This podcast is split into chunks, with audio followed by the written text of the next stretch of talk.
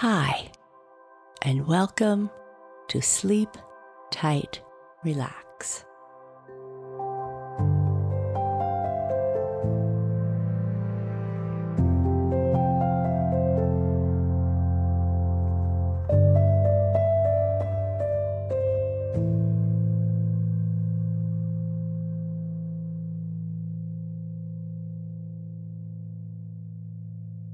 A short message for grown-ups.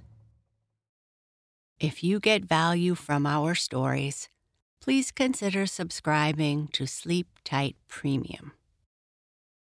It's a bit like having a library full of bedtime stories at your fingertips. Along with sleep sounds, guided meditations, and music for sleep, we help you make sleep time easier and hopefully bring joy and calm to your children. Visit sleep tight premium dot com to subscribe. A link can also be found in our show notes. Thank you.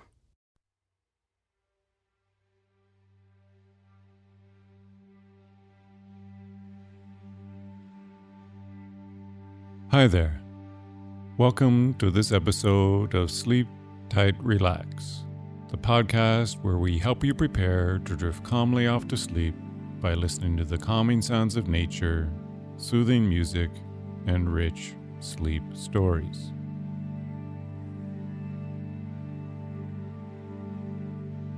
Before we begin, I'd just like to take this opportunity to thank you, our listeners, for your continued support, your reviews, and your email.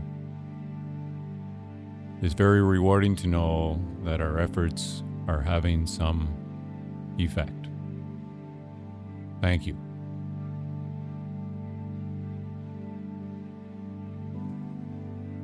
If you are ready for sleep, then you might try to ensure that your bedroom is as dark, quiet, and cool as possible.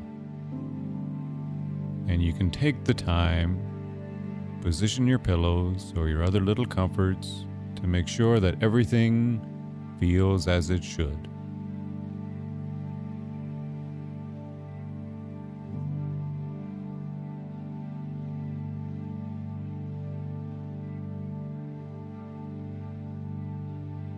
Now, if you'd like, lie down on your bed or the ground, or you can remain in a sitting position.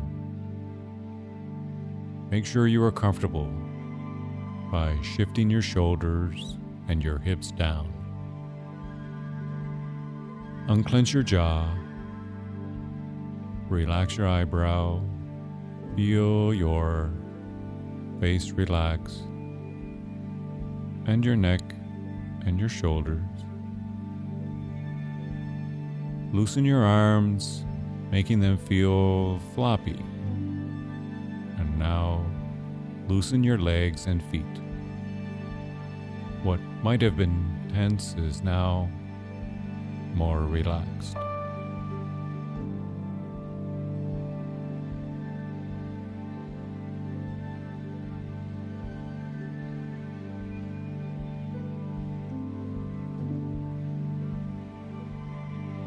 Take a deep breath in through your nose, a bit like you are filling a balloon, and release the air through your mouth.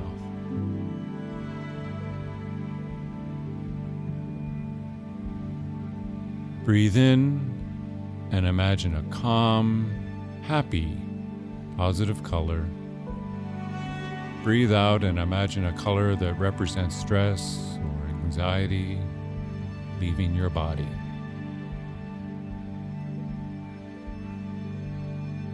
Take another deep breath in through your nose and release the air through your mouth.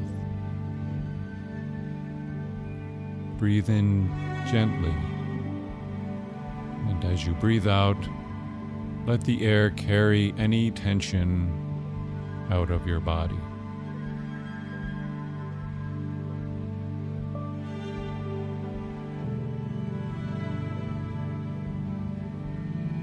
Close your eyes and continue to breathe slowly and gently.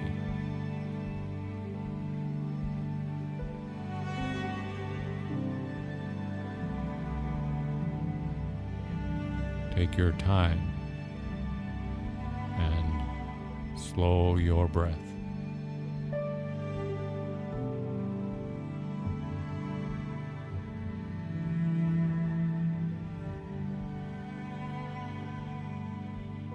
Now, as you continue to breathe slowly and deeply, we transport ourselves to London, England, as we listen to Sheryl share Part one of The Adventures of Sherlock Holmes.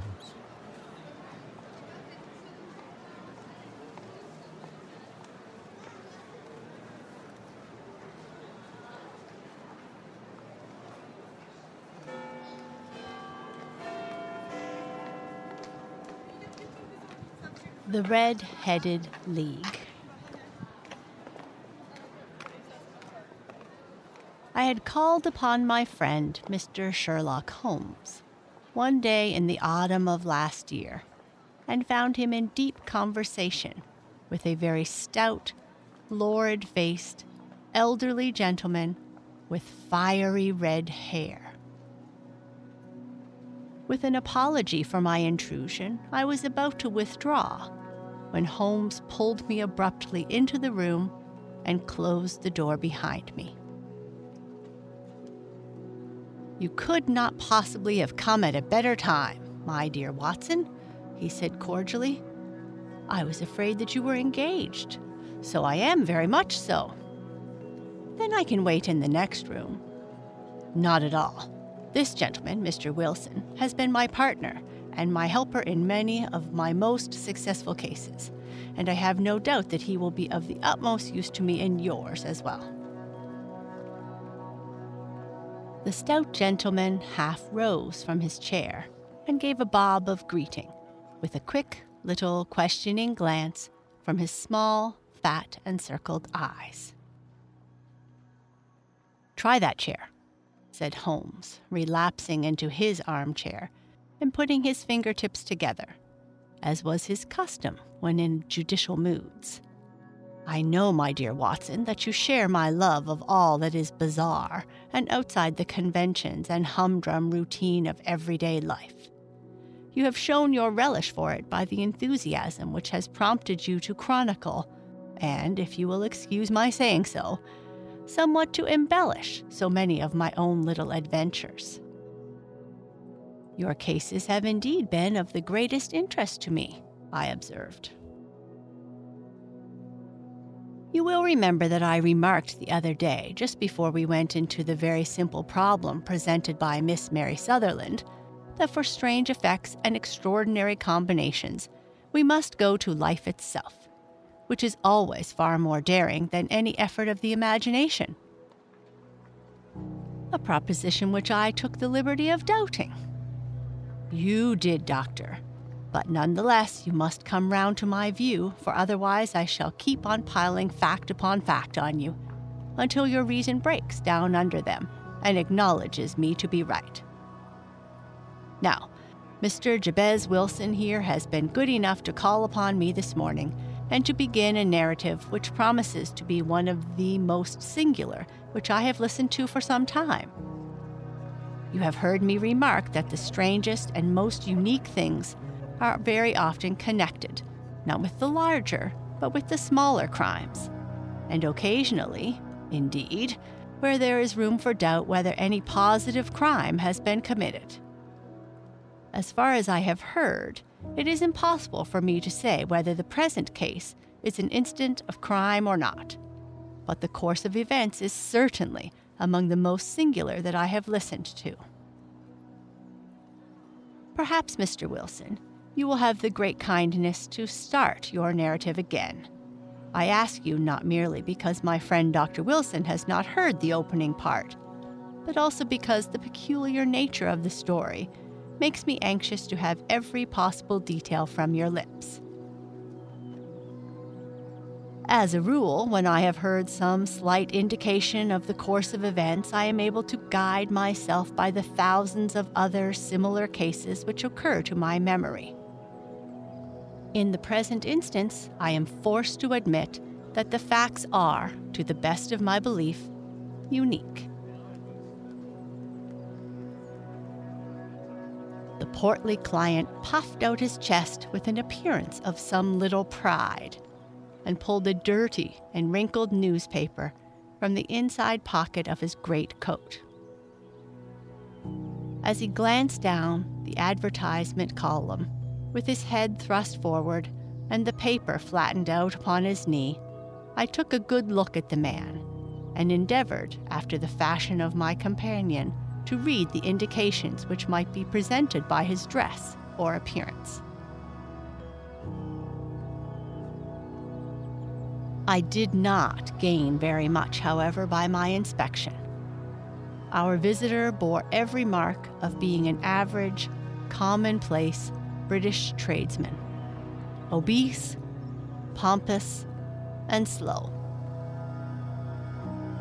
He wore rather baggy gray shepherd's check trousers, a not over-clean black frock cloak, unbuttoned in the front, and a drab waistcoat with a heavy, brassy Albert chain, and a square-pieced bit of metal dangling down as an ornament. A frayed top hat and a faded brown overcoat with a wrinkled velvet collar lay upon the chair beside him. Altogether, look as I would, there was nothing remarkable about the man except his blazing red head, and the expression of extreme chagrin and discontent upon his features. Sherlock Holmes' quick eye took in my occupation, and he shook his head with a smile as he noticed my questioning glances. Beyond the obvious facts that he has at some time done manual labor, that he takes snuff, that he is a Freemason, and that he has been in China, and that he has done a considerable amount of writing lately, I can deduce nothing else. Mister Wilson started up in his chair with his forefinger upon the paper, but his eyes upon my companion. "How, in the name of good fortune, did you know all that, Mister Holmes?" he asked. "How did you know, for example, that I did manual labor? It is as true as gospel, for I began as a ship's carpenter." "Your hands, my dear sir. Your right hand is a size larger than your left. You have worked with it, and the muscles are more developed." "Well, the snuff, then, and the Freemasonry?" "I won't insult your intelligence by telling you how I read that, especially as, rather against the strict rules of your order, you use an arc and compass breastpin." "Ah, of course I forgot that. But the writing?" "What else can be indicated by the right cuff, so very shiny for five inches, and the left one with a smooth patch near the elbow, where you rested upon the desk?" "Well, but China?" "The fish that you have tattooed immediately above your right wrist could only have been done in China. I have made a small study of tattoo marks, and have contributed even to the literature of the subject. That trick of staining the fish's scales of a delicate pink is quite peculiar to China. When, in addition, I see a Chinese coin hanging from your watch chain, the matter becomes even more simple." Mister Wilson laughed heartily. "Well, I never," he said. "I thought at first that you had done something clever, but I see that there was nothing in it after all." "I begin to think, Wilson," said Holmes, "that I make a mistake in explaining. My poor little reputation, such as it is, will suffer shipwreck if I am so candid. Can you not find the advertisement, Mister Wilson?" "Oh, yes, I have it now," he answered, with his thick red finger planted halfway down the column. "Here it is. This is what began it all. You just read it for yourself, sir." I took the paper from him and read as follows. to the Red-Headed League on account of the bequest of the late Ezekiel Hopkins of Lebanon, P A, U S A. There is now another vacancy open, which entitles a member of the League to a salary of four pounds a week for purely nominal services. All red-headed men who are sound in body and mind and above the age of twenty-one years are eligible. Apply in person on Monday at eleven o'clock to Duncan Ross at the offices of the League, seven Pope's Court, Fleet Street.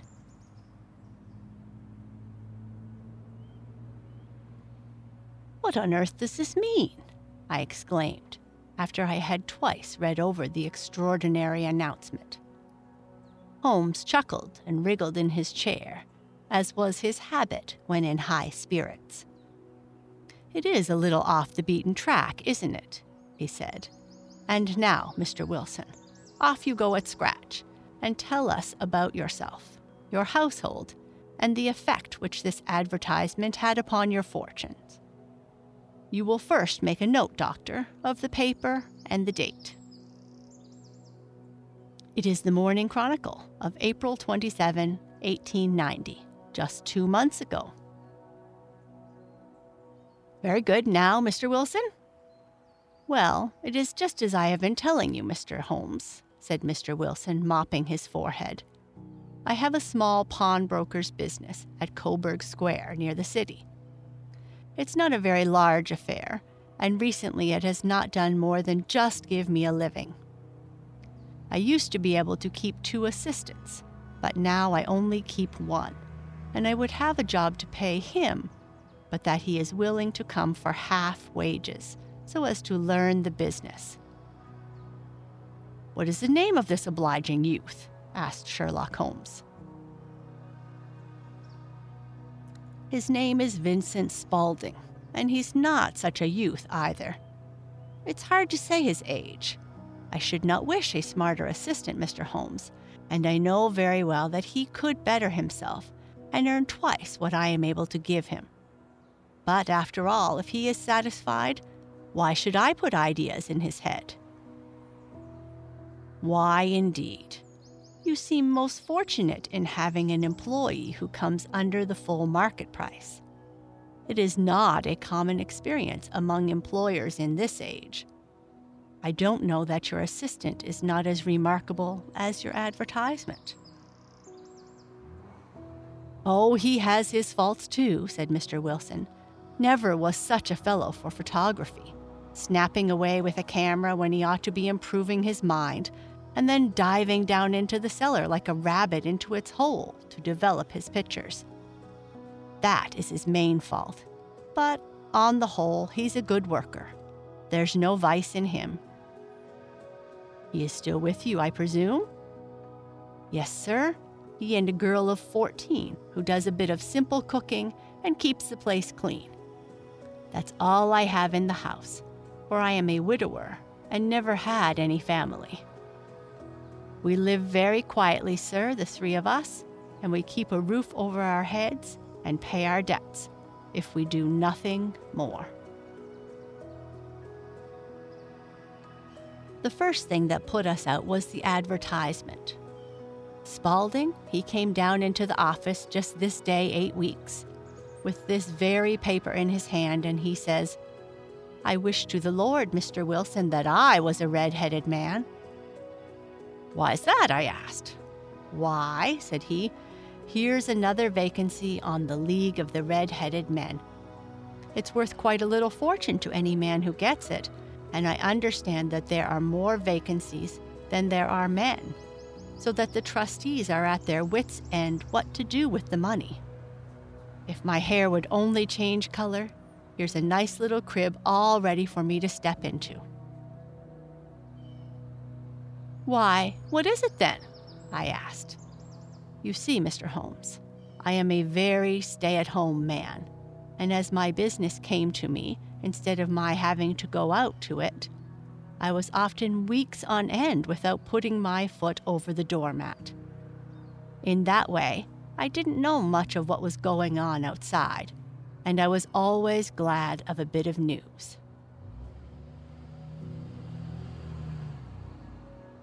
"Have you never heard of the League of the Red-Headed Men?" he asked with his eyes open. "Never." "Why, I wonder at that, for you are eligible yourself for one of the vacancies." "And what are they worth?" I asked. "Oh, merely a couple of hundred a year, but the work is slight, and it need not interfere very much with one's other occupations." Well, you can easily think that that made me perk up my ears, for the business has not been over good for some years, and an extra couple of hundred would have been very handy. "Tell me all about it," I said.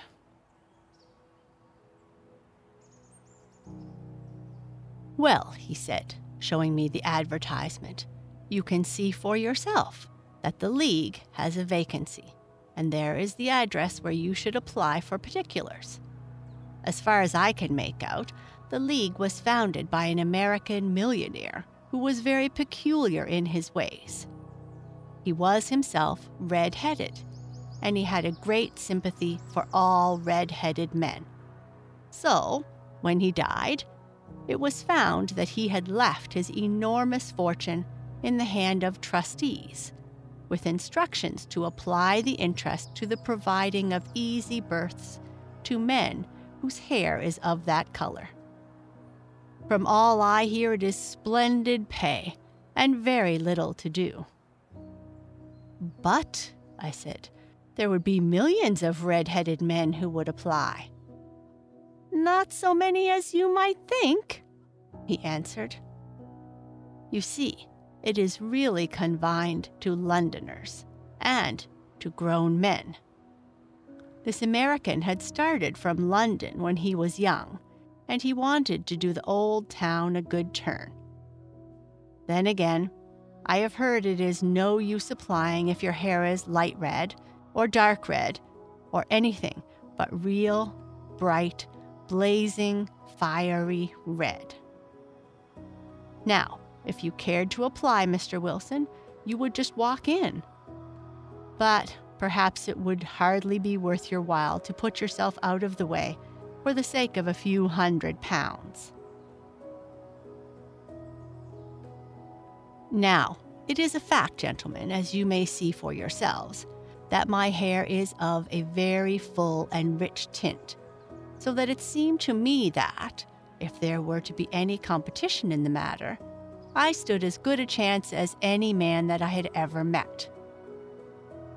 Vincent Spaulding seemed to know so much about it that I thought he might prove useful, so I just ordered him to put up the shutters for the day and to come right away with me. He was very willing to have a holiday, so we shut the business up and started off for the address that was given us in the advertisement. I never hope to see such a sight as that again, Mister Holmes.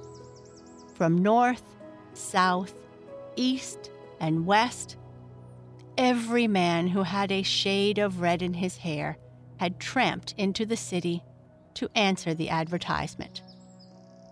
Fleet Street was choked with red-headed folk, and Pope's Court looked like a coster's orange barrow. I should not have thought there were so many in the whole country as were brought together by that single advertisement.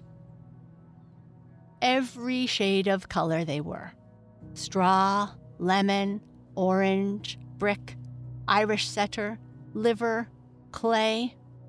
But, as Spaulding said, there were not many who had the real, vivid, flame-colored tint. When I saw how many were waiting, I would have given it up in despair, but Spaulding would not hear of it. How he did it I could not imagine, but he pushed and pulled and butted until he got me through the crowd and right up to the steps which led to the office. There was a double stream upon the stair, some going up in hope and some coming back dejected. but we wedged in as well as we could and soon found ourselves in the office. "Your experience has been a most entertaining one," remarked Holmes as his client paused and refreshed his memory with a huge pinch of snuff. "Pray continue your very interesting statement." There was nothing in the office but a couple of wooden chairs and a deal table, behind which sat a small man with a head that was even redder than mine. He said a few words to each candidate as he came up, and then he always managed to find some fault in them which would disqualify them. Getting a vacancy did not seem to be such a very easy matter after all. However, when our turn came, the little man was much more favorable to me than to any of the others, and he closed the door as we entered, so that we might have a private word. "This is Mister Wilson," said my assistant, "and he is willing to fill a vacancy in the league."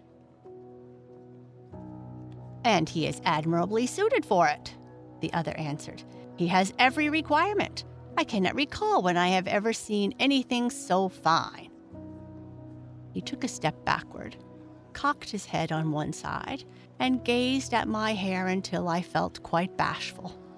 Then suddenly he plunged forward, wrung my hand, and congratulated me warmly on my success. "It would be injustice to hesitate," he said. "You will, however, I am sure, excuse me for taking an obvious precaution." With that, he seized my hair in both his hands and tugged until I yelled with the pain. "There is water in your eyes," he said as he released me. "I perceive that all is as it should be, but we have to be careful, for we have twice been deceived by wigs and once by paint. I could tell you tales of cobbler's wax which would disgust you with human nature." He stepped over to the window and shouted through it at the top of his voice that the vacancy was filled. A groan of disappointment came up from below, and the folk all trooped away in different directions, until there was not a red head to be seen, except my own and that of the manager. "My name," he said, "is Mister Duncan Ross, and I am myself one of the pensioners upon the fund left by our noble benefactor. Are you a married man, Mister Wilson? Have you a family?" I answered that I had not. His face fell immediately. "Dear me," he said gravely, "that is very serious indeed. I am sorry to hear you say that. The fund was, of course, for the propagation and spread of the redheads, as well as for their maintenance. It is exceedingly unfortunate that you should be a bachelor." My face lengthened at this, Mister Holmes, for I thought that I was not to have the vacancy after all. But, after thinking it over for a few minutes, he said that it would be all right. "In the case of another," he said, "the objection might be fatal, but we must stretch a point in favor of a man with such a head of hair as yours. When shall you be able to enter upon your new duties?" "Well, it is a little awkward, for I have a business already," I said. "Oh, never mind about that, Mister Wilson," said Mister Spaulding. "I shall be able to look after that for you." "What would be the hours?" I asked. Ten to two. "Now, a pawnbroker's business is mostly done in the evening, Mister Holmes, especially Thursday and Friday evening, which is just before payday. So it would suit me very well to earn a little in the mornings. Besides, I knew that my assistant was a good man and that he would see to anything that turned up." "That would suit me very well," I said. "And the pay?" "Is four pounds a week." "And the work?" "Is purely nominal." "What do you call purely nominal?" "Well, you have to be in the office, or at least in the building, the whole time. If you leave, you forfeit your position forever. The will is very clear upon that point. You don't comply with the condition if you budge from the office during that time." It's only four hours a day. I should think I will not be leaving, I said. No excuse will avail, said Mister Duncan Ross. Neither sickness nor business or anything else. There you must stay or lose your billet. And the work is to copy out the Encyclopedia Britannica. There is the first volume of it in that press. You must find your own ink, pens, and blotting paper, but we provide this table and chair. Will you be ready tomorrow? Certainly, I answered. Then goodbye, Mister Wilson, and let me congratulate you once more on the important position which you have been fortunate enough to gain. He bowed me out of the room, and I went home with my assistant, hardly knowing what to say or do. I was so pleased at my own good fortune. Well, I thought over the matter all day, and by evening I was in low spirits again, for I had quite persuaded myself that the whole affair must be some great hoax or fraud, though what its object might be I could not imagine. It seemed altogether past belief that anyone could make such a will, or that they would pay such a sum for doing anything so simple as copying out the Encyclopedia Britannica. Vincent Spaulding did what he could to cheer me up, but by bedtime I had reasoned myself out of the whole thing. However, in the morning, I determined to have a look at it anyway. So I bought a penny bottle of ink, and with a quill pen and seven sheets of foolscap paper, I started off for Pope's Court. Well, to my surprise and delight, everything was as right as possible. The table was set out ready for me, and Mister Duncan Ross was there to see that I got fairly to work. He started me off upon the letter A, and then he left me, but he would drop in from time to time to see that all was right with me. At two o'clock, he bade me good day, complimented me upon the work that I had written, and locked the door of the office after me. This went on day after day, Mister Holmes, and on Saturday the manager came in and planked down four golden sovereigns for my week's worth. It was the same next week, and the same the week after. Every morning I was there at ten, and every afternoon I left at two. By degrees, Mister Duncan Ross took to coming in only once of a morning, and then after a time, he did not come in at all. Still, of course, I never dared to leave the room for an instant, for I was not sure when he might come, and the billet was such a good one and suited me so well that I would not risk the loss of it. Eight weeks passed away like this, and I had written about abbots, and archery, and armor, and architecture, and Attica, and hoped with diligence that I might get on to the bees before very long. It cost me something in foolscap, and I had pretty nearly filled a shelf with my writings. And then suddenly, the whole business came to an end. To an end? Yes, sir, and no later than this morning. I went to my work as usual at ten o'clock, but the door was shut and locked, with a little square of cardboard hammered onto the middle of the panel with a tack. Here it is, you can read it for yourself. He held up a piece of white cardboard about the size of a sheet of notepaper. It read in this fashion. The Red-Headed League is dissolved, October ninth, eighteen ninety. Sherlock Holmes and I surveyed this curt announcement and the rueful face behind it, until the comical side of the affair so completely overtopped every other consideration that we both burst out into a roar of laughter. "I cannot see that there is anything very funny," cried our client, flushing up to the roots of his flaming head. "If you can do nothing better than laugh at me, I can go elsewhere." "No, no," cried Holmes, shoving him back into the chair from which he had half risen. "I really wouldn't miss your case for the world. It is most refreshingly unusual. But there is, if you will excuse my saying so, something just a little funny about it." "Pray, what steps did you take when you found the card upon the door?"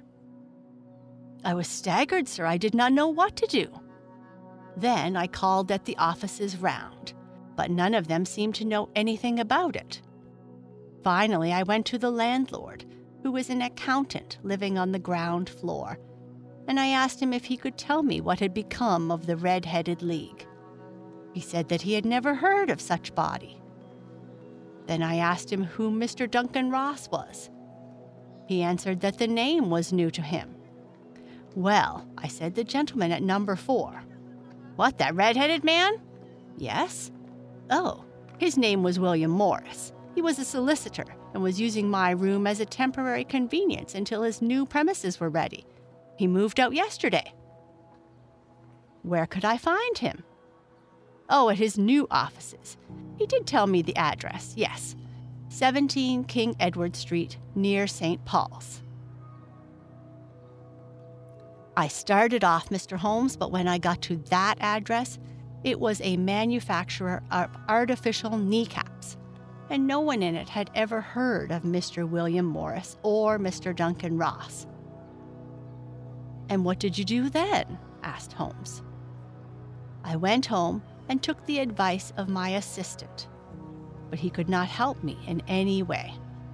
He could only say that if I waited, I should hear by post. But that was not quite good enough, Mister Holmes.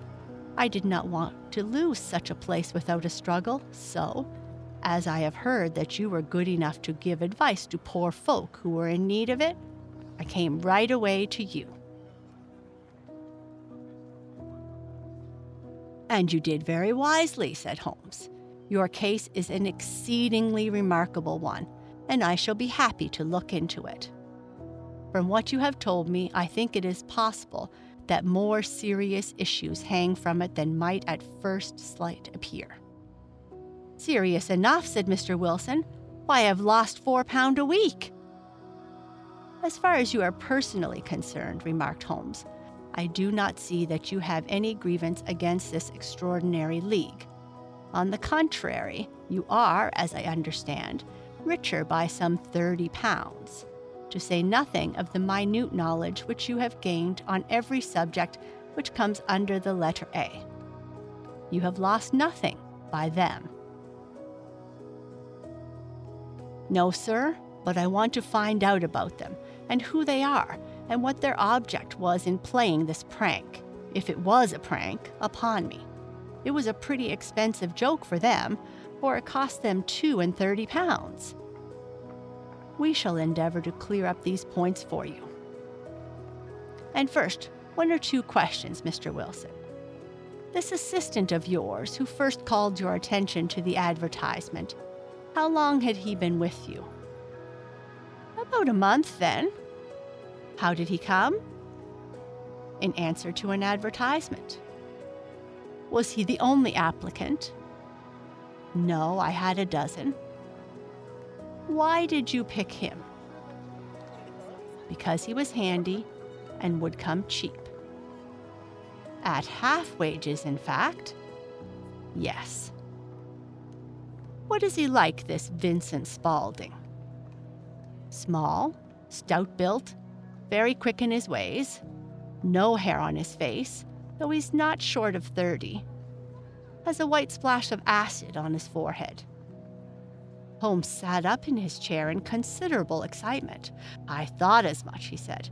"Have you ever observed that his ears are pierced for earrings?" "Yes, sir. He told me that a gypsy had done it for him when he was a lad." "Hmm," said Holmes, sinking back in deep thought. "He is still with you?" "Oh, yes, sir. I have only just left him."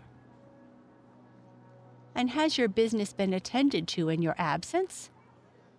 "Nothing to complain of, sir. There's never very much to do in the morning." "That will do, Mister Wilson. I shall be happy to give you an opinion on the subject in the course of a day or two. Today is Saturday, and I hope that by Monday we may come to a conclusion.